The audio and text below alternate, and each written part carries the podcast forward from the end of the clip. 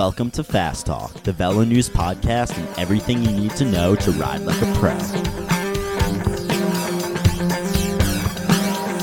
Hello and welcome to Fast Talk. I'm Chris Case, managing editor of Velo News, joined as always by my refreshed, relaxed, and recovered co host, Coach Trevor Connor.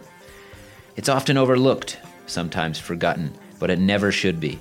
Recovery is just as important to strong performances as your daily workouts and weekly riding volume. Recovery is the other side of the training balance that we often neglect. That is, until we're in a race, the legs start to feel sluggish and the field rides away from us. Then we start asking, what happened? In today's technology driven training world, we have easy to use tools like power meters to track our performance. But tracking recovery, not so easy. What's lacking is that one clear metric or tool to tell us when we're fatigued. If you discuss the topic with coaches and elite riders, they'll each suggest a different way to monitor your recovery. Some will point to objective, measurable metrics like resting heart rate, heart rate variability, or blood tests. Others will use more subjective measures, how they feel generally, the soreness they experience when they climb the stairs in the morning, or sometimes how much their family wants to avoid them. In today's episode, we delve into the question of recovery metrics, a question that comes from listener Greg Gibson. First, we'll discuss why the balance between training and recovery plays such an important role in performing at our best. That doesn't mean that being recovered all the time is a good thing. So, we'll first address the difference between overtraining and functional overreaching. Next, we'll discuss a recent review comparing subjective metrics to objective metrics of recovery. If you think that a blood test or heart rate measure is necessarily better than answering a few questions every morning about how you feel, think again. In either case, we'll look at some of the tools for monitoring recovery, including tests like the POMS questionnaire of mood and the so called rescue scale. That's R E S Q scale, as well as heart rate variability.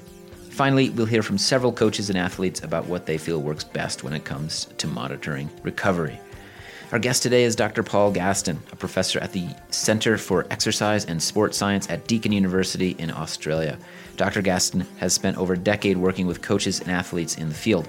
He's particularly interested in how to best measure recovery outside of the lab and has written an influential review paper on the subject. Our other guests include veteran pro Brent Bookwalter with BMC Racing. Here's a shameless plug for Brent. While Brent still races full time, he also now organizes a charity grand fondo in Nashville called the Bookwalter Binge. If you're interested in riding, chatting with a few pros, maybe asking them some questions about how they recover and how they measure their recovery, check it out. We're also joined by two excellent coaches here in Boulder Matt Casson with Apex Coaching and Fast Talk regular Frank Overton, owner of FasCat Coaching. We'll also hear from Armando Mastracci, the founder of Xert Training Software, about the potential to use training software to give us clues about our recovery state. And finally, we'll get a more medical opinion of recovery from head physician at University of Colorado Sports Medicine and Performance Center, Dr. Jason Clowney. All that and more in this episode of Fast Talk. So sit back, relax, let all those training miles soak in. Let's make you fast.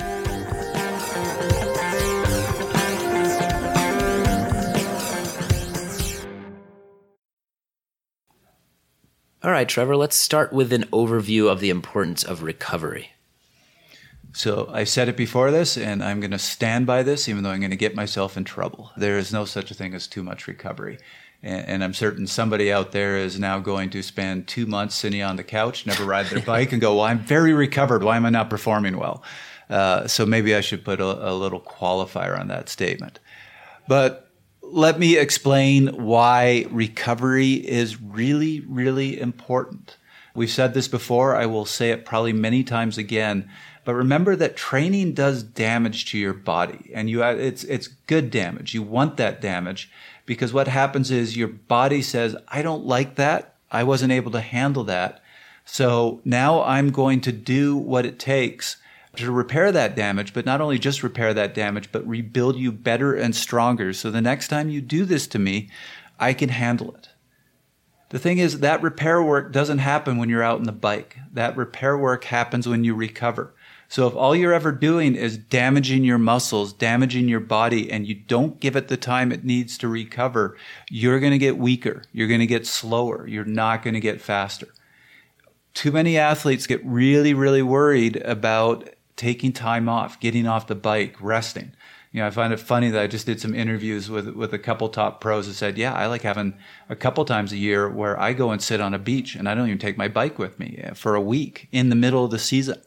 Because they know that's what gets them through the season, and they know that if they time their training right, they can even get stronger.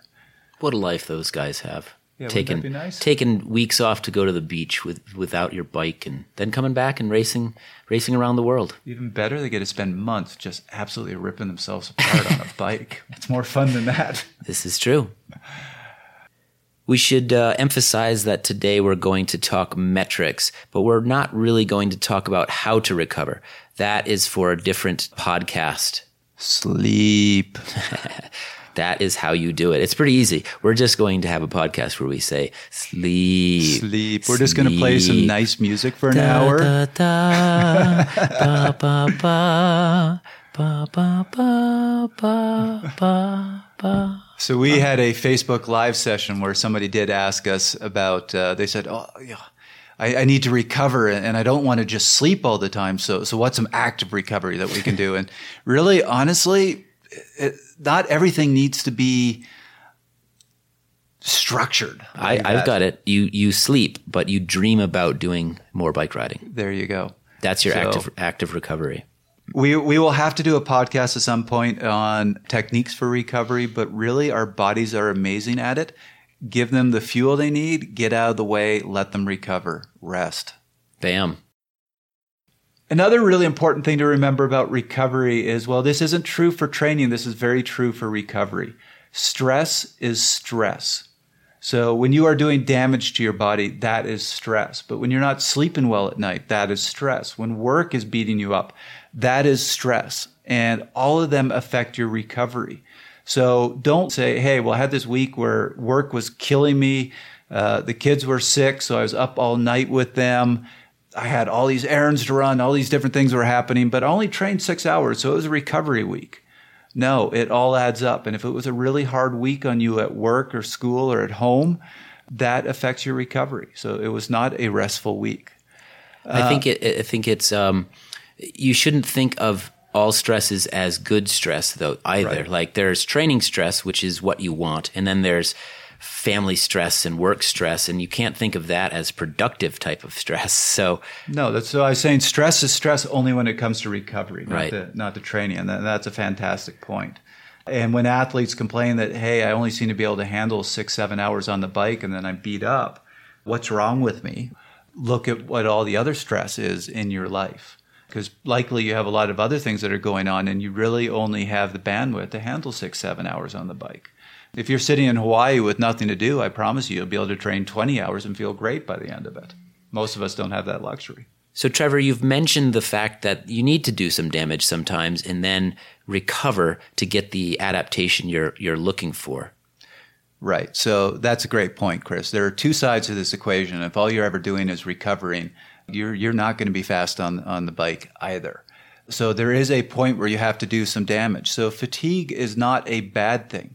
If fatigue is controlled, especially if it's planned out, and then it's followed by recovery to allow you to adapt, that's how you're going to hit your highest levels.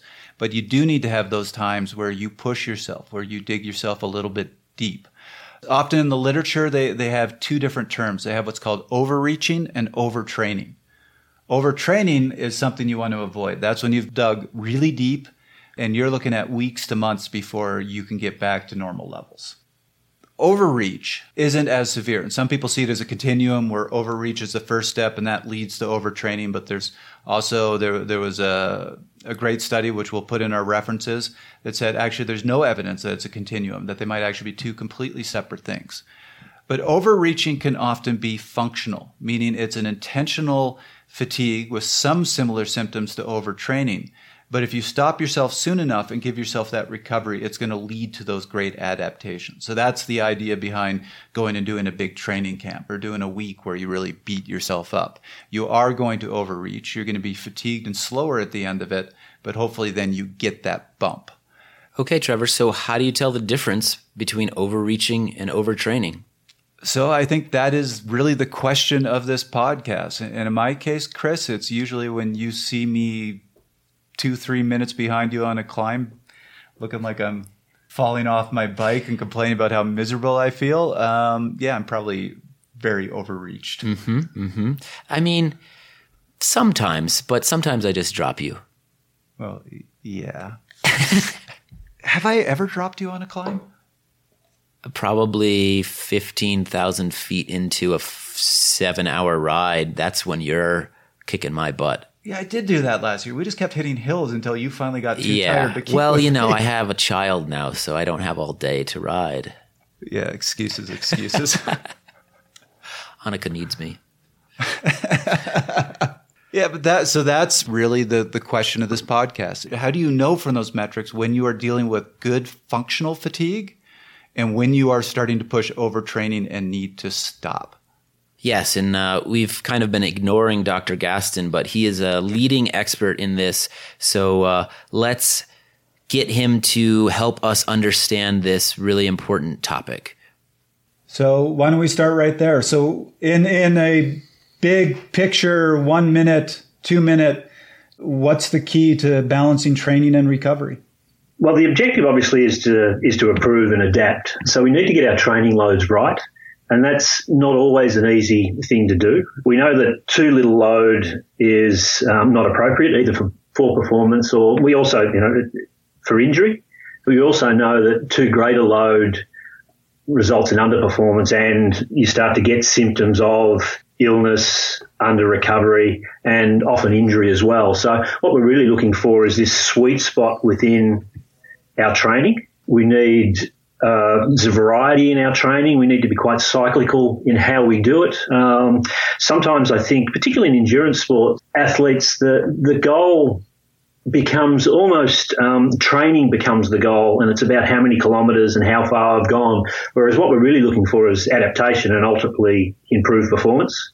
So it's working towards that and knowing when to be able to back off, knowing when to push hard. You know, you're not going to adapt unless you do train hard, but training hard the whole time is going to result in stagnation, underperformance, and probably illness and injury. Agreed. Uh, One of, one of the things I always tell the athletes that I coach is be as intense in your recovery as you are in your training. If you train that much harder, you got to make sure your recovery is that much better. Yeah, most most definitely. Um, you know, Michael Kellmann, who's done a lot of work in the subjective areas of self-reports, he's got a really nice model of. I think he calls it the scissor model, but it's the it's the balance between you're able to continue to increase your load if you're able to in, continue to increase your recovery and maintain that that balance. As soon as it gets out of balance, then that's when you're likely to struggle that's going to be very different for different individuals. You know, the your training history, the age of the athlete, the modalities of um, exercise that you're doing. There's a whole host of, of things that will actually influence that. Looking at this study you did and the the differences between subjective and objective metrics, it sounds like one of the biggest conclusions was that subjective m- metrics are a bit more sensitive. Could you give us sort of an overview of the two the two types of metrics?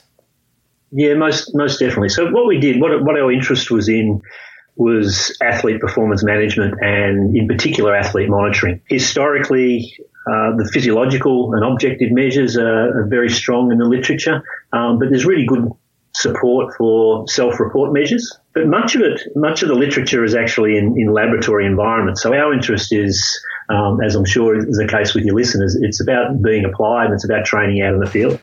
So what we did is we, we, we did a systematic review where we were looking for studies that had both concurrent objective and subjective measures. So there's a whole body of literature in the objective measures. There's a whole body of literature in the subjective measures, but we needed to, to, be, to be able to answer our question as to which was most sensitive. We needed studies that were actually had data on the, t- the two of them being collected at the same time and they needed to be in the field, so they couldn't be in a laboratory um, setting where there was changes in load, either an increase in load, a decrease in load. So that was really looking at acute changes, and then serial monitoring over a longer term, which allowed us to look at the sensitivity of these measures in more chronic training. So the, the measures that emerged out of out of the review, there are endocrine and hormonal measures. Uh, so things like cortisol, testosterone, epinephrine and norepinephrine, um, growth hormone, insulin-like growth factors. So they were, they were some of the endocrine and hormonal measures. Some blood measures, you know, blood cell counts, hematocrits, hemoglobins, some markers, blood markers that were related to the immune system, you know, leukocytes and immunoglobulins were to name a few inflammation and muscle damage. So quite a few in the in the physiological area and the objective area. So any markers of inflammation or muscle damage, TNF alpha, and you know things of measures of oxidative stress. Uh, creatine kinase was in there, um, which is one of the objective measures that has some sensitivity. Classic physiological measures, you know, lactate. Um, and then moving into your heart rate measures of, you know, heart rate rest, heart rate variability, um, heart rate maximum, heart rate recovery. VO2 max as a performance metric. And then finally, your, your, your true performance measures, both either a, a, short performance or a sustained performance. So these are these so, are all the things that most cyclists would think, wow, this this is for Olympians. This is really sophisticated metrics. They'd be able to tell everything about you when when they're hearing about creatine kinase and uh, heart rate variability and all these different metrics it, it's pretty, you know, that's all pretty heavy stuff, and a lot of it is, is laboratory. Or if you are measuring it in, in the field, you you do need to take some sophisticated, you know, sophisticated equipment out into the field. And probably the the other consideration around this is that it's it's invasive. You know, most of them are blood related measures. Some of them can be taken with saliva, but you know that that's not for your you you know your sub elite or your recreational endurance athlete or, or even you know those that are elite athletes, but just in terms of convenience and cost and availability. But then you were comparing these to subjective measures, which are, are really almost mood states, right? Yeah, most most definitely. So again, there's a there's probably a suite of types of measures. So mood states, profile of mood, mood state is a very well known and regarded uh, measure. I mentioned Michael Kellmann earlier. You know his RESQ uh, that looks at stress and recovery. It's a 76 item questionnaire. Things related to anxiety. Uh, there's another metric that looks at the daily life demands of ath- athletes. Uh, it's called DALDA, and then a Another one we looked at was a, a multi-component um, distress scale, which is, had fewer items, but actually looks at you know uh, three or four different aspects of you know these self-report measures. These these are essentially questionnaires getting at what's going on in your life. How are you feeling? How stressed do you feel? How how tired do you feel? This is certainly not anything like the objective measures where you're taking blood and, and as you said, being quite quite invasive and quite sophisticated out in the road. Yeah, and you know, for many, it's it's it can be difficult to get your head around this. You know, why why are these actually able to be more sensitive and more consistent? So what we what we found overwhelmingly, the subjective measures were more consistent in their ability to pick up changes. They were more sensitive. They provided earlier warning signs. Many of the objective measures were probably, you know, were better at chronic changes, but that's probably changes when you when you're really reaching into overtraining.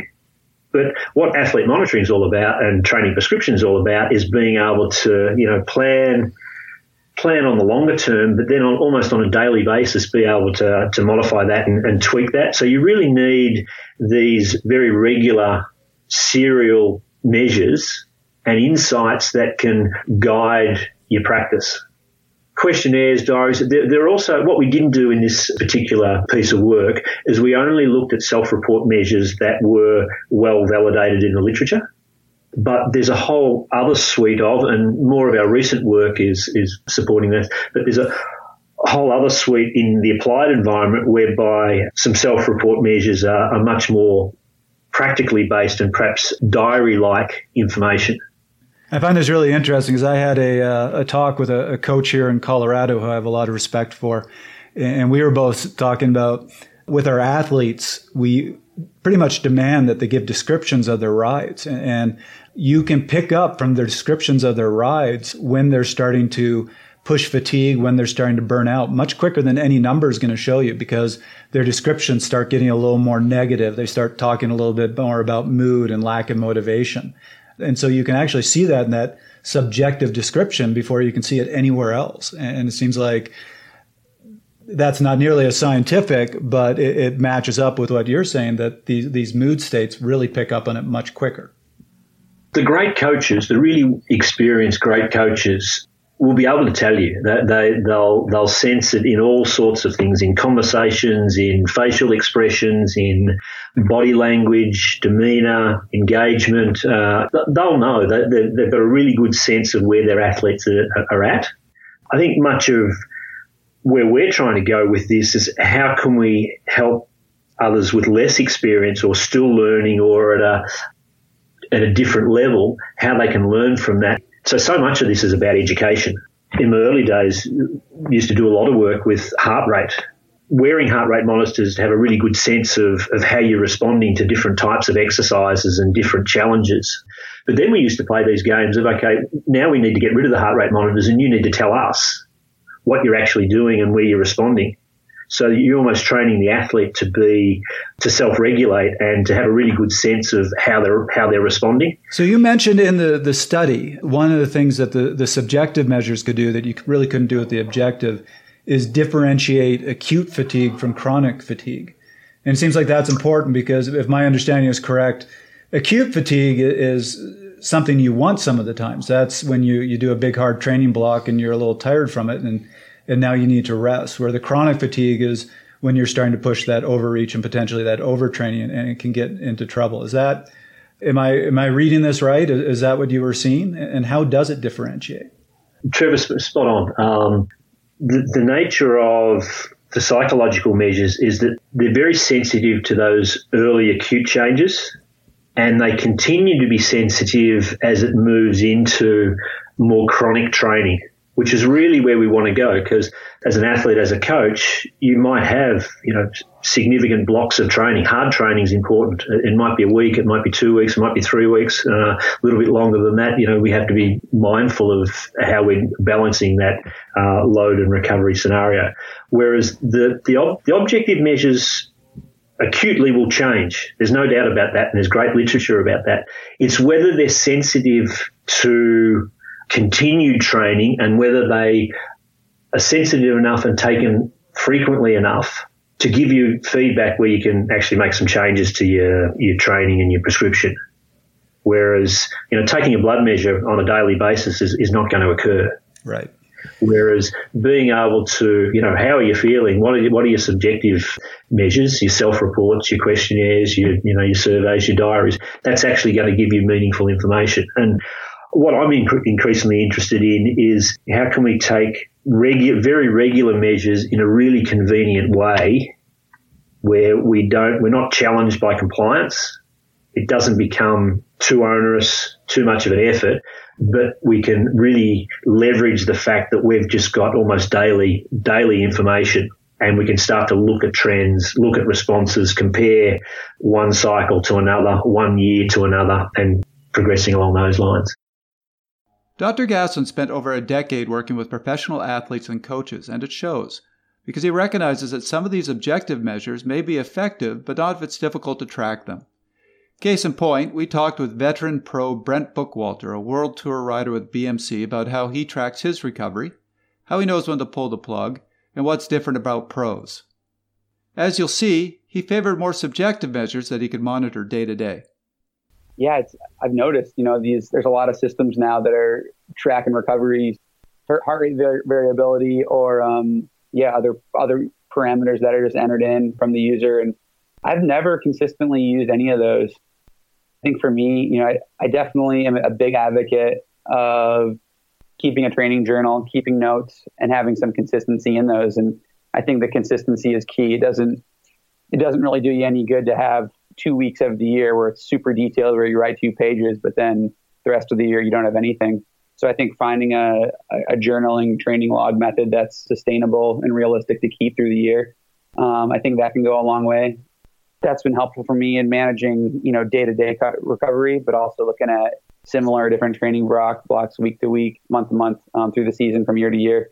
Past that, yeah, I mean, sometimes I'll I'll chart my resting heart rate, waking heart rate, and then you know just looking at heart rate to power when I'm out on the bike. But I think the biggest thing is just you know being intuitive and perceptive of my my physical state, how I feel physically, um, but then also mentally, trying to be honest with with how I feel mentally, and even relying on um, some input and feedback from those close to me, whether it's my wife or my friends, about how coming through. I think those people that are with us, they can, you, if we do it long enough, you can start to see some patterns, and they can they can tell you like, wow, you know, you're really due for a rest week, or gosh, like you're coming into good form now. I can I can tell you're you're firing, you're getting sharp, like you're in a good place, you're peaceful, you're zened out, and try to rely on all those. How do you know when you're going out for a ride? How do you know when to say it's not in me today? I'm going home. Yeah, I think I definitely look at um, the power numbers, the heart rate numbers, and then I think being on the same page with my coach about sort of a an expectation of how difficult um, the session should be. Is this a I have to feel good the whole ride kind of ride, or is this a this is going to be uncomfortable but I'm going to get through it, or is this a you're going to feel like shit and you just got to dig deep and suffer through it and and push all the way to the end? And I think mo- the majority of the training falls into that middle section, but I think um, having a good expectation and plan with my coach uh, about knowing what is the ante- anticipated sort of um, feeling out there and challenge is really valuable when deciding, you know, whether to pull the pin or not. Any other suggestions, advice for for our listeners in terms of uh, knowing where the recovery's at, or, or knowing uh, when they need rest and and and when uh, they've had enough rest? When I look at myself and what I do and how I'm racing, you know, we're we are racing through some, you know, some pretty deep fatigue zones in these races, and our, bodies compensate accordingly. And that's partly what what I think allows um, a professional rider to gain that added layer of depth. But I think for the general public, the people who aren't able to, you know, have training be their life and their main priority during their day, I think um, a little more moderation and caution is always, for me, is the prescription to hand out. Sort of the the when in doubt, leave it out. You know, I can really focus a lot of energy in my day if I need to on recovery. There's a big difference between doing a big session and, or a big week and coming back and laying on the couch and, and just really laying low and feeding myself properly compared to the days when I have to finish those sessions and I'm running to Home Depot and working on some project around the house and then cooking dinner and having people over and, and staying moving. So I think being really cognizant of what life outside the bike is going to throw your way and make sure to, to factor that into the, the recovery from whatever you're doing is really important. And if you're not sure, you know, you can always add training on later, but it's hard to um, pull yourself out of a hole if you let yourself slip too deep. Yeah, that's great advice. Let's get back to our discussion with Dr. Gastin and subjective questionnaires that may allow easy and effective monitoring of your recovery. With these questionnaires, did you are they they're meant to be taken daily or pre and post ride? What what was the best method for for using the questionnaires? Different questionnaires will have different approaches and what they're actually trying to get at and why they're trying to get it. Most of the validated ones that, that have been around in the literature for some time, large number of items and done less frequently. Weekly would probably be as good as you get, I would have thought, with many of these measures. You know, um, Rescue, for example, has a you know is a 76 item questionnaire. That's you're not going to do that on a regular basis. There are versions of these surveys that are becoming much shorter and, and designed for very regular measurement. So there's a, a new one out called the um, Short Stress Recovery Scale, which I think is about an eight item survey. So a lot of these things are starting to, to appear on smartphones very, very easy. You've, you've come back. You ask about, you know, when you do them, different variations. I, they, they tend to be done, they need to be done at a consistent time each day. That's really important. Often either at the end of the day or first thing, uh, first thing in the morning are, are good times to do them. Mm-hmm. Where that's where it's it's consistently placed either you know before training, before you start your training day, or at the end of the training day where you've done your training and you're looking how you how you're feeling and how you're responding. Some of the um, more useful questionnaires have got a combination of mood, stress, fatigue measures, and then there's also some physical symptoms. Do you have pain? Are you sore? Measures of muscle soreness. Mm-hmm. Um, so there's a combination. Uh, sleep can feature in many of these. So if you were going to pick a couple, that would be a good starting point. Um, I mean, POMS keeps coming up, and that one seems to be kind of a five ten minute test, so somewhat manageable. Um, are, are there other ones that you would recommend to the listeners to to try if they were going to pick one? The POMS is is focuses on mood, um, whereas some of the some of the others have been more specifically designed for sport. So the the short um, stress recovery scale, which is a new scale that's from it's from Michael Kellmann's group. I've mentioned Michael a couple of times. That's well well worth looking at. Luana Main, who's a, a colleague here on on the, the re- review that we did, and, and actually I, I, should mention the, the review that we did was um, part of Anna Saw's PhD, and uh, she's really progressed this self-report work and athlete monitoring work considerably. But Luana Main, um, one of her measures is actually a multi-component training distress scale, and that's got 22 items, and that's a really good one to probably do on a weekly basis. Okay. Uh, so there are there are a couple of ones.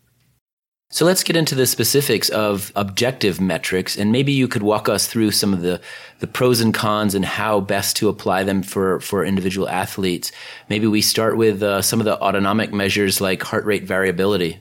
Yeah, I, I think it's a really important question because ultimately I, our recommendations are that there's a suite of measures that, that athletes and coaches might use. That it's not just you know we're not coming from a perspective of subjective as God. This is this is where you need to go. It's we've identified that they're sensitive and consistent, but I, I think adding in the suite of monitoring your objective measures become really important. So we talked earlier about some of the blood measures and the impact practicalities of those, whereas heart rate measures have potentially some really good utility the autonomic nervous system. So it's really about control of, of our cardiac cardiac respiratory responses. So our, our, our, involuntary nervous system becomes really important. And with our heart rate measures, we've got a, a, a constant playoff between our, our parasympathetic system and our sympathetic system. So, you know, the sympathetic system really drives our increase in heart rate, our increase in blood pressure,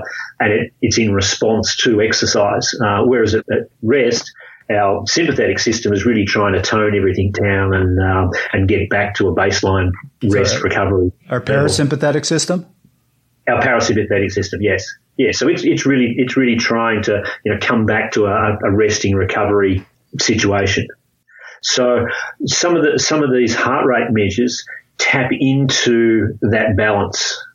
So probably the three heart rate measures, heart rate variability, which really looks at the the distance between each heart rate, each beat to beat, and then tracking that over a series of series of time. And we actually find, um, surprisingly, sometimes it's uh, can be a little bit counterintuitive, but heart rate variability, good heart rate variability, where there is reasonable variability between beat to beat, generally reflects rest and recovery and not in the state of, of stress or anxiety. Whereas when we when we start to be fatigued, maybe starting moving to over overreaching, our heart rate variability becomes less, so it gets decreased. So we get a very consistent or much more consistent beat to beat time interval. So there are measures out, out there that are looking to try and mathematically analyze that and provide some feedback to uh, you know to athletes. Right. So that's that's heart rate variability. A couple of the other measures uh, that, that are used: heart rate recovery. So what's actually happening as soon as if you cease a constant load of exercise, so a constant intensity of exercise, and then you stop, it's how quickly your heart rate will actually recover back down to baseline levels. And again, there are reports that suggest that a more responsive system in a state of, of rest and recovery, the heart rate will come down much faster. If you're more chronically um, stressed or fatigued, that heart rate recovery is going to be delayed. And then the other one that's starting to see a little bit of attention in the literature is um, heart rate kinetics at the start of exercise. So how quickly the heart rate goes uh, goes from a resting situation up to a steady state level. Uh, the thing with heart rate recovery and heart rate kinetics is that, that you need to do a consistent bout of exercise. So it almost becomes a, a, a mini a mini test, either in the laboratory or in the field. You know, you have to ride or run at a at a very controlled pace, right? To to be able to consistently measure what's happening with your, your heart rate on kinetics or your heart rate off kinetics Whereas the great value and the potential in heart rate variability is it's actually measured at rest. And typically it's, it's measured first thing in the morning while you're lying down, you know, and immediately on waking. You're also going to have a bit of a, a training effect. Whereas you get fitter, you're going to see a more responsive heart rate at the start of exercise and, and at the end of an effort. So you need to differentiate that, that long term improvement in fitness from trying to figure out what's going on with fatigue. Yeah, most definitely. I, you know, I knew of an, an athlete, uh, a, triathlete, who um, for his for his long ride or his daily ride, he lived near a hill, and to get to actually the the route of his ride, he had to go up this very consistent, long, steady hill, and he used to use his heart rate response going up that hill to decide whether he'd actually do the training session as planned or whether he'd make some modifications to it or whether he'd simply turn around and go home. That's a great idea. With the heart rate variability, I know there's a lot of different ways of uh, of doing it, um, and I know the the most common. I'm not even going to try to uh, give the long form of this, but the the RMSSD. Is yes. there any particular technique that you find more effective than the other? Do you agree with this? Take it supine and then standing, or, or how do you how would you recommend approaching it? Don't have a lot of um, practical experience with it, other than you know a little bit that I've read in the in the literature. You're right about the RMSSD. That's probably the the most appropriate one. There is a re- recent paper out uh, that looked at elite rowers who were championship rowers, um, only a, a, effectively a case study of four rowers, and they indicated that resting heart rate was was important and the individual responses in these athletes was quite important. So, two athletes um, had very suppressed resting heart rate, so really strong, you know, vagal parasympathetic parasympathetic tone, and they responded differently. And the data suggests that you almost needed to look at um, a couple of metrics within the suite of heart rate variability rather than just a single metric. Not sure I answered that very well, actually. But no, I mean the, I'm very interested in the heart rate variability. I tried to read uh, some of the research on it, and really what I was hearing is there's something to this. We can definitely find indicators of people's recovery level, but we're still in the early days of figuring out uh, exactly how to best measure it. And intuitively, I, I think it has lots of um, upside because it's a resting measure and it can be taken relatively easily not necessarily with you know really sophisticated equipment or equipment that uh, you know technology that's likely to be used for other purposes for the athlete, i.e. you know training and heart rate measurement, whatever it might be. So very feasible, very practical. We were able to ask two top coaches, Matt Casson with Apex Coaching and Frank Overton, owner of FasCat Coaching, about their thoughts on objective versus subjective metrics. As experienced coaches, they certainly emphasize the importance of listening to your body. But they had an interesting point that the objective measures can help you pay better attention to your recovery. That or make you a little obsessive. How do you have your athletes monitor their recovery? Are there metrics? Is it feel? What are what are your techniques? Pretty much 100% feel for for all the athletes I work with. That that really you know, at the at the end of the day if you wake up and you feel good and your Garmin is telling you you need another 48 hours of recovery, start your workout and if you feel fine then then keep going with it. I think just like people get overly obsessed with numbers in a certain interval set people also get obsessed with you know they see their training plan they see this is the workout i have to do today and so then they just kind of dig their head in and kind of ignore how they feel. So i one of the most important things i always stress with my athletes is just listen to your body and if it's if you're tired you're tired for a reason. If you got three hours of sleep last night then okay you need to take that into consideration but I just I don't think that the those metrics are accurate enough to just forego listening to your own body and just listen to what wearable technology stuff, a lot of that, what that tells you to do. I don't think that there's enough information there to individualize that to where you should override your own personal feeling on that day. Frank, how do you feel?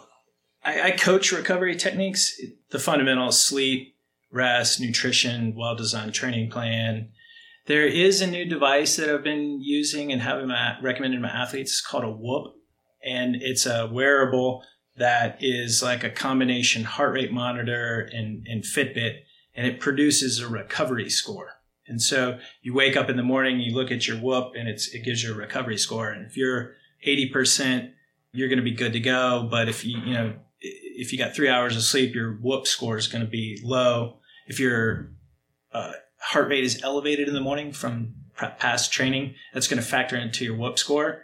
And, and it, they've got a really nice app and a, a user interface, and athletes will um, use their whoop score and uh, to gauge how well they're doing at getting good sleep, recovering. It, it, will even divvy out your REM sleep and restless sleep. It'll tell you how many times you've been restless in the night if you got off in the ba- in the middle of the night to use the bathroom, or if you laid in bed for an hour and a half before you actually fell asleep. Things like that. It'll, you know, if you drink alcohol the night before, it'll affect your sleep and the, the whoop score can capture that. So it uh, teaches athletes a lot about their bodies and what maybe, you know, how to optimize their recovery from just their lifestyle. And you found it's it's pretty accurate or works well with your athletes? You know, it, it, I don't know if there's enough science out there about that. I mean, you can't say, oh, you know, it's plus or minus 1.5% like an SRM. I think w- the value of the whoop is it gets athletes to start thinking about going to bed early, um, eating better nutrition, you know, maybe drinking less alcohol if they're if they're doing that. Um, you know, maybe doing a better job at actually sleeping, like, you know, pulling the blinds or getting a noisemaker to, to drown out the, the noise from the city or, you know, just looking at what their quality of sleep is because, you know, sleep is so important. I mean, you know, why are you only getting five hours of sleep a night? Shut off your computer, go to bed early, you know, get a better bedtime routine. And so I, I like it because it teaches athletes. You know, they're they're the ones that come back to me and are like, "Oh, my whoop score was low, and mm-hmm. yeah, I didn't feel so hot on the the workout today." And it, it kind of correlates to, well, you got a poor night's sleep, and that's like common sense, but it's it's a number that gets it's thought provoking for the athletes. I think one thing with some athletes can get pretty neurotic, and again, you know, there there can be an overemphasis on numbers, and I know that uh, one team I had specifically, like you could tell he he would take that his recovery metric like he'd oh, take yeah. it really seriously. and Be like, oh well, I'm I'm pretty wrecked, so I'm not going to go on the group ride with you guys today. Like I'm just gonna. It's like, well, did you feel bad, or are you seeing a number that says you should feel bad, and now you feel bad? And and at the same time, there are there are phases in a training cycle where like you should wake up and you should feel tired and beat up and you should go out and ride your bike. Yep. And so there needs to be, again, I don't, I don't know about that specific, uh, the whoop, but like if there is, there needs to be some correlation of, okay, if this is the workout you're doing, then a score of 60 is fine.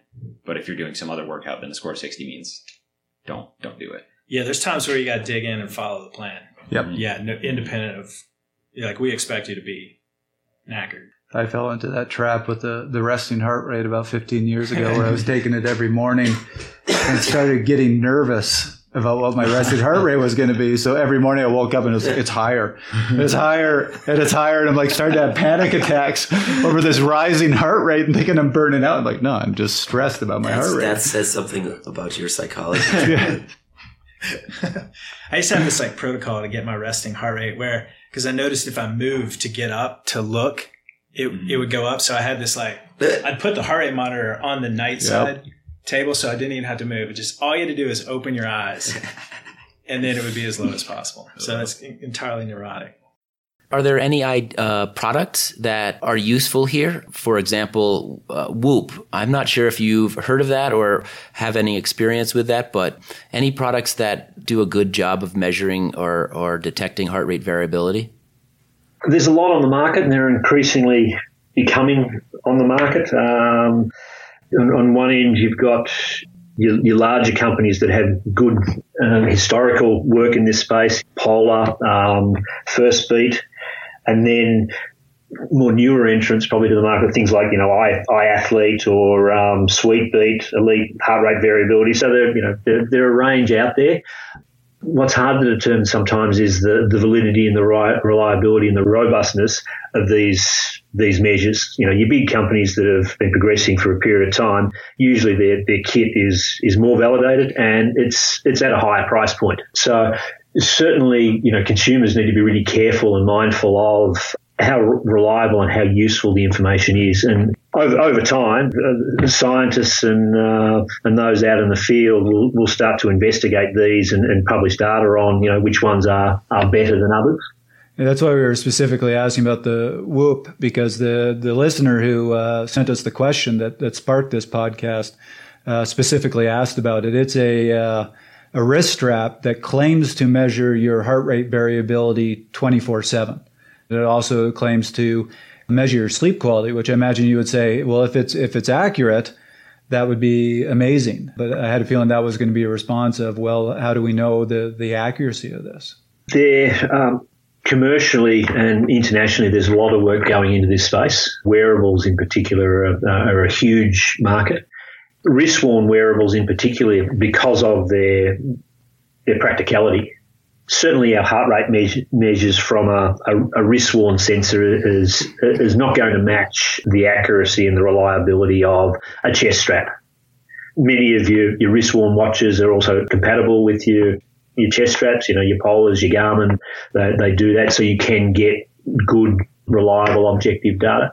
But I have, I have no doubt that the the wrist worn wearables and more the, the more consumer products will continue to get better as you know research and innovation continues. But what's really important, I think, for the you know the, the listener and the computer, consumer is that you know they, they try and do their, their due diligence, and in many respects, it, it's it's trial and error. It's uh, you know doing your own pseudoscience and uh, and trying to control what's going on, trying to interpret um, get a sense whether whether you're getting outliers or results that just are just out there. You know, you, you can't explain them, you don't know why, and you think it's probably more likely to the technology than what's actually going on.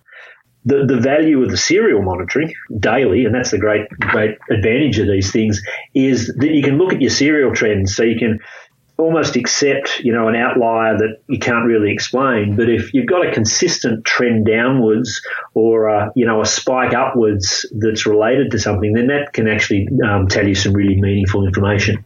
So look for the trends. So, so some of some of my advice, I think, is uh, you know we're all different. We respond in in, uh, in very individual ways, and that's hard to that can be hard to capture in the literature. I think reg- regular monitoring is really, really important, and doing that and being able to, you know, document and record. And again, the nice part about you know these these individual consumer products is that they're cloud based. They go up. They have they can have nice interfaces where they're logging this information. The continued education and, and almost self regulation of it's a it's a journey. It's it's learning. It's experimenting. It's really trying to understand your body and how you respond to training and being smart about you managing your load and why you're training. Some of the earlier comments were about avoiding overtraining. And training hard is important, but it needs to be balanced with with recovery uh, at, at, various times, both in the short term and in the long term. So how do you get that balance right? And I think part of that is actually you plan and you project, but then you use these types of measures, both objective and subjective, to regulate and refine what you're doing on a, you know in a in the shorter time span. One other product that helps to track both training load and recovery is training software itself. Most packages have some variation of the Performance Manager chart. The traditional chart, developed by Dr. Andrew Coggan and Hunter Allen, has a chronic training load, an acute training load, and a training stress balance, or TSB. Theoretically, TSB indicates when you're pushing fatigue. We talked with Armando Mastracci, founder of Xert Training Software, about how objectively the software can tell when you need rest. It seems what data you are able to collect is a big part of the answer. Well, you know, I believe that you know, t- t- uh, up until this point, a lot of the coaches and more enthusiasts have been using the existing metrics and trying to interpret them to understand, you know, how much how much uh, acute training load and chronic training load, and try to understand, you know, what kind of recovery demands they might have as a result of those. But it becomes very uh, requires lots of interpretation. Uh, and part of that is because of the, the differences that you're going to see in results from individual to individual. We can start to identify recovery in a more generalized way. So, so the, the user, the athlete, doesn't necessarily need to understand all of the ways and what the numbers and how to interpret the numbers. We, we now interpret them for the user. So one of the things you'll notice within the software is that when you first log in, you'll see a, a, number of stars on your on your screen. We call it training status, And what we what we do is we combine two dimensions that you would normally get from your your PMC or in our case what's called the XPMC, which is your you know chronic training load, acute training load, is uh, is an interpretation of that information for you automatically. So we show you essentially what your training load is. We show you rather than as, as a number, we give you a star. So people talk about I want to get to my third star, I want to get to my fourth star, and all that really means is that they want to accumulate more training load. And so we right. we give them so it becomes more motivational rather than chasing a number is to say, oh, okay, I'm chasing a certain level, right? And we associate level three as being a competitive athlete um, where you got to reach a certain level of training load. So you'll see that with a number of stars. But then we color code the stars as well to let you know whether what's the software, what's the data showing about how you should be feeling, right? So if you just came off, a, you know, a big uh, multiple rides over the weekend, it'll turn red, right? You'll show it'll show you as being very tired. And we get a lot of questions saying, "Oh, it's showing I'm very tired, but I'm not very tired." we always have to explain no it's just what the data is expressing about you right. um, you know the data can't know how you feel it can only say what the data says about how you feel and we do characterize it in terms to try and match how we expect them to feel because then it kind of makes sense to say oh if it says i'm very tired you know the software is going to pre- prescribe recovery it's going to let's say give you a couple of days before it'll prescribe additional training um, and these become easy visuals for people to interpret and to follow so this is kind of how we believe the software can come in is is to give an interpretation of what the data says about an individual and help them identify how they you know really what how they should be treating their recovery. Again, anybody can do whatever they feel like at the time, but at least the software is giving them some level of interpretation of the information. So it sounds like the software is using things like the, the acute training load to say, hey, you just hit yourself with a lot of training that's beyond what you could normally what you normally do. Correct. So you might be getting fatigued right now, but it, it's indirect measures at the end of the day. It's indirect. Right. And we can certainly look to incorporate, and there's a desire to do this, is to incorporate incorporate HRV. So if we start collecting HRV which is, data, which is heart rate variability, heart rate sorry. variability, right? Which is another, and there have been actually some some of our users that are, are actually doing that actively, though monitoring the HRV corresponding with uh, the data that they get from our system. So there is there is a, relationship, but you know ultimately there's if we're collecting all the data, one thing one thing that's really important is you know you need a full view of the athlete if all they're doing is on the bike and all you're collecting all the power data, then that's great. You have you have all the information, and you can actually do a very good job of saying, yeah, you're probably pretty tired right now. You need to take a few days off. But if they're commuting on their bike and you're not collecting any of that data, or they're running and they're doing swimming. Again, you know, you need to think about how we're going to overlay that information in terms of how that's impacting your cycling and your other other sports. There's more information that you need to gather to give a better picture of where the, what the current status is of that athlete, so you can better prescribe their training. I had, a, I had an athlete a couple years ago like that who uh, decided to start bike commuting to work and didn't tell me uh-huh. and it was 45 minutes one way. so all of a sudden, he's not handling the normal training load, and, and I'm trying to figure out what's going on. I'm saying, right. you, you, don't seem to be handling it well. Uh-huh. And I just don't understand why. I can't yeah. see what's going on. Finally, he's like, oh, yeah, no, I started bike commuting to work. so you just added, what, six, seven hours of training per week and never told me about it. right, exactly. So, and that's that's something that we see in our software quite, quite a bit, right? And you know, how do you deal with sparse data sets, right? So individuals that are only riding a few times a week, and things like that. These can be kind of uh, a little more challenging in terms of how do you best prescribe and identify what's best for them at the time. Okay. Yeah. So it sounds like if you were going to use a, a, metric that can that can give a more holistic picture, something like heart rate variability is what you would personally go towards. Well, that seems to be one of the the recovery end. Yeah, that seems to be a, a um, there's a, a, consensus that there's there's real value in, in maintaining and tracking your HR HRV. So we certainly see that. I, I think what would be really interesting, um, you know, we're big fans of actually uh, analyzing heart rate data. We don't do that today; it's part of our plan. Um, but there are markers and there's information you can gather from plain heart rate data. As you're well aware, right? You can see what's happening to an athlete mm-hmm. uh, in terms of their fatigue, in terms of ability to perform, right from their heart rate.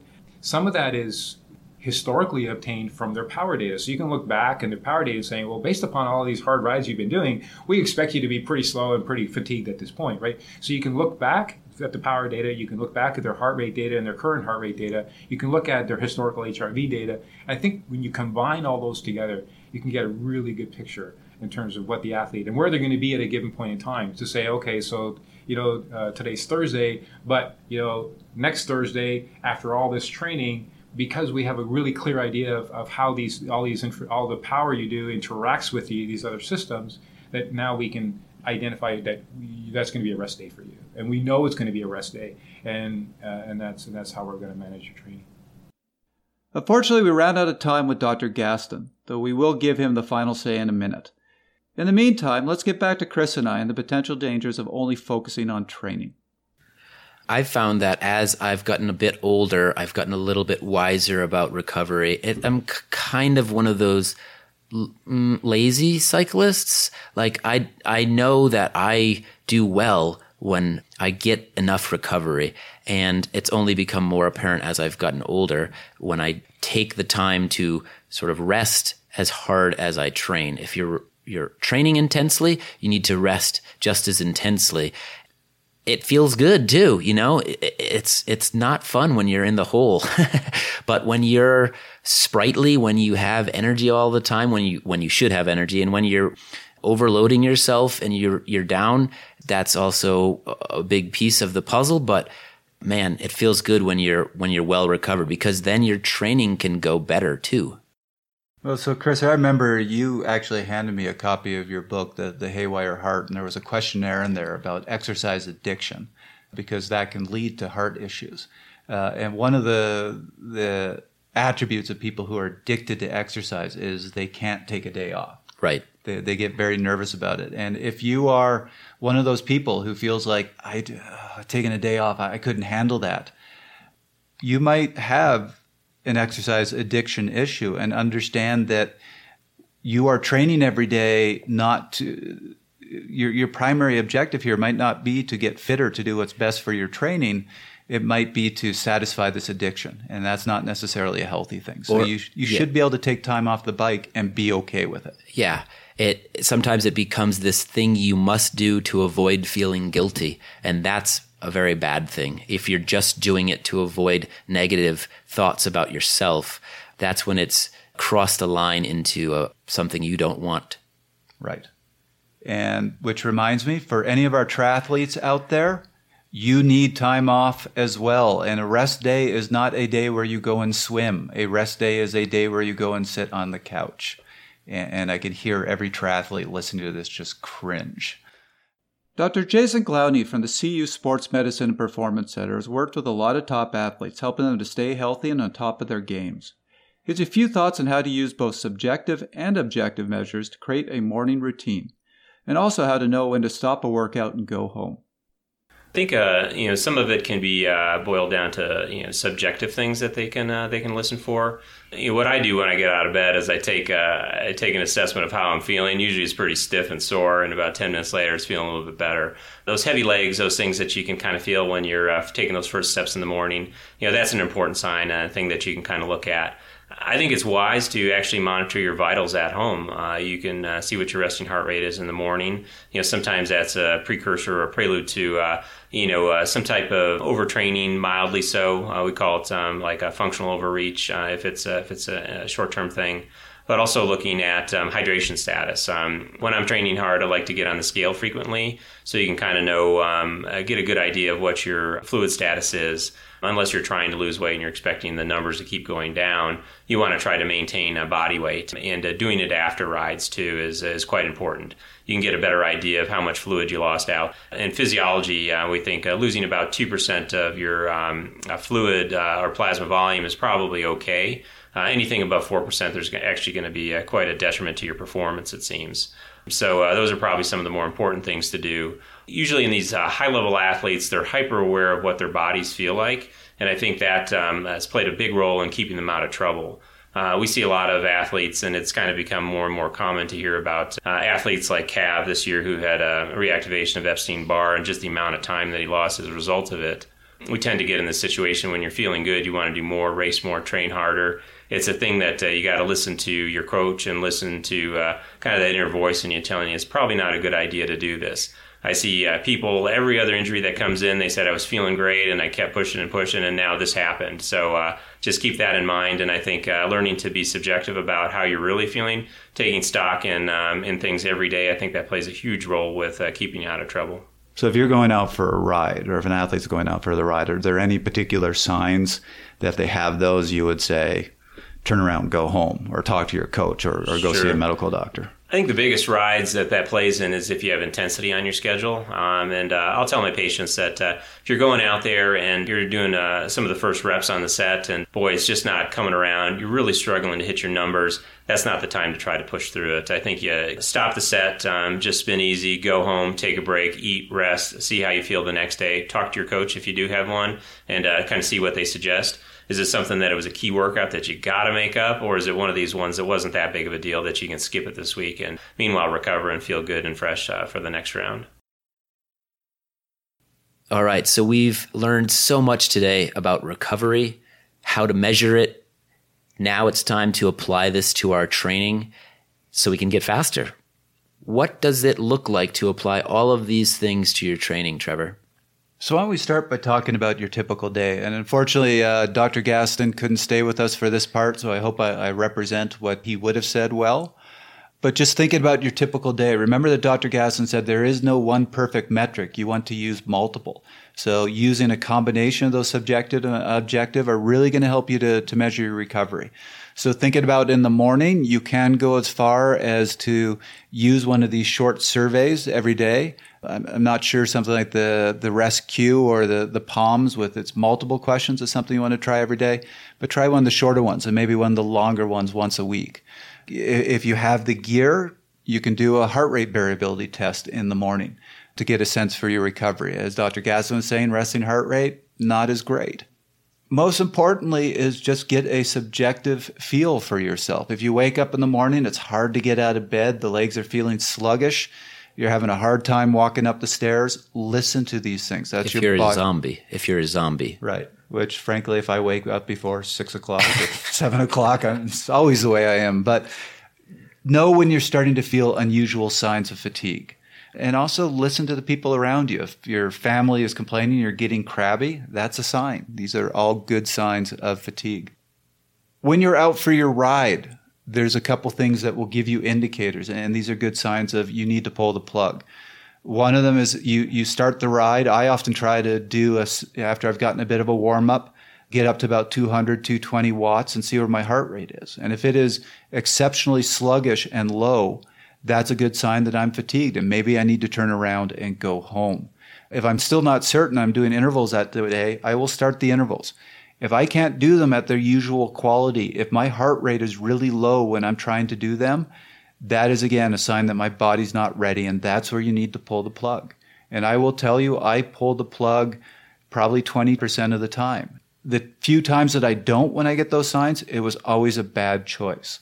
I've said this before, and, and I'll keep saying this. I did read Tyler Hamilton's book, and one thing that really frustrated me about that book is he said that he never missed an interval session, that no matter what he had on his plan, he always did it.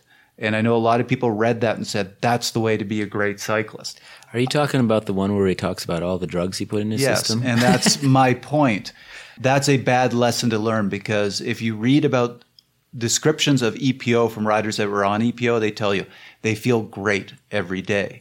When you're on EPO, yeah, you can go out and do the hard training every day. And I'm sure Tyler will come back to me and say it hurt because he was doing hard intervals.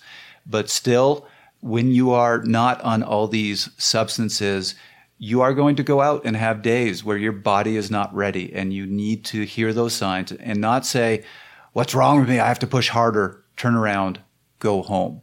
That being said, there are times when you do need to push through. And one of the biggest points I'm going to make here is if you are fatigued and pushing through intervals, which you need to teach your body, if that is planned, that's a better sign than if you're going out and for some reason your body feels awful, you feel beat up, and that wasn't part of the plan. This is just meant to be a typical week. That's a sign that you haven't been monitoring yourself well and you might be going pushing yourself towards that that burnout. So that's when you pull the plug. But if you say, I'm going to do a fatigue week, I have this week where I want to be tired by the end of this week.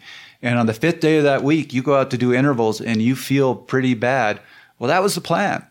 And it's a good thing sometimes to push through. So do it. Do it when it's part of the plan. Don't keep pushing through when it's not part of the plan. Remember, drop in performance is one of the key signs of, of burnout. If the performance isn't there, don't say, I'm getting weak, I need to train harder. Tell yourself, I need to rest. Got anything to add to that? Just do commutes, never do intervals? Hey, that's that's you know, even those can tire you out, depending on the length and how hard you ride your commutes. But no, I the, um, the other day Chris rode a full fifty minutes home. It was tiring. hey, if you're riding really hard for fifty minutes, it can be tiring. that is fair. but I don't do that. I ride for twenty minutes to warm up, ten minutes really hard, and then twenty minutes to cool down. That's my fifty minutes. How do you beat me? Uh, seven years younger, seven years less work in my body, at least seven years. You've been riding a bike a lot more than me. Maybe you just need a year off the bike. None of this two weeks off. Yeah, you I, might need a year off. I did that. I got slower. so, so our next podcast with Chris, we're going to do a whole episode on how to get decrepit like me. I'm look I'm looking forward to that one. That is going to be joke after joke after joke at Trevor's expense. And there are so many. hey everybody, did you know Trevor was Canadian? What yes, is... don't go down that road. so, uh, what would be your concluding summary here, uh, Dr. Gastin? What one minute takeaway can you give us for athletes out there? I think it's a combination of objective and subjective measures. Uh, the subjective measures are, are very sensitive, so looking at training diaries, moods, a, a, short scale on a regular basis that you may be able to record and track and monitor. Um, and it's the serial value over time. It's looking at trends more than individual daily scores.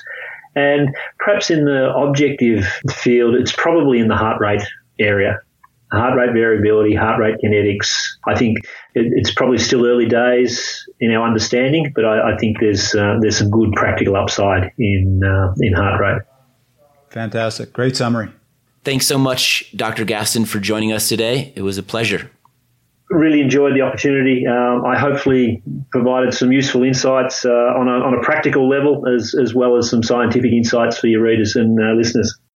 That was another episode of Fast Talk. As always, we love your feedback. We've got a new email address for you to send us all of your lovely feedback. It is fasttalk at velonews.com. That's F A S T T A L K at velonews.com. Subscribe to Fast Talk on iTunes, Stitcher, SoundCloud, and Google Play. Be sure to leave us a rating and a comment. Become a fan of Fast Talk on Facebook at facebook.com slash velonews and on Twitter at twitter.com slash velonews. Fast Talk is a joint production between Velonews and Connor Coaching. The thoughts and opinions expressed on Fast Talk are those of the individual. For Trevor Connor, Dr. Gastin, Brent Bookwalter, Matt Casson, Frank Overton, Armando Mastracci, Dr. Jason Glowney, I'm Chris Case. Thanks for listening.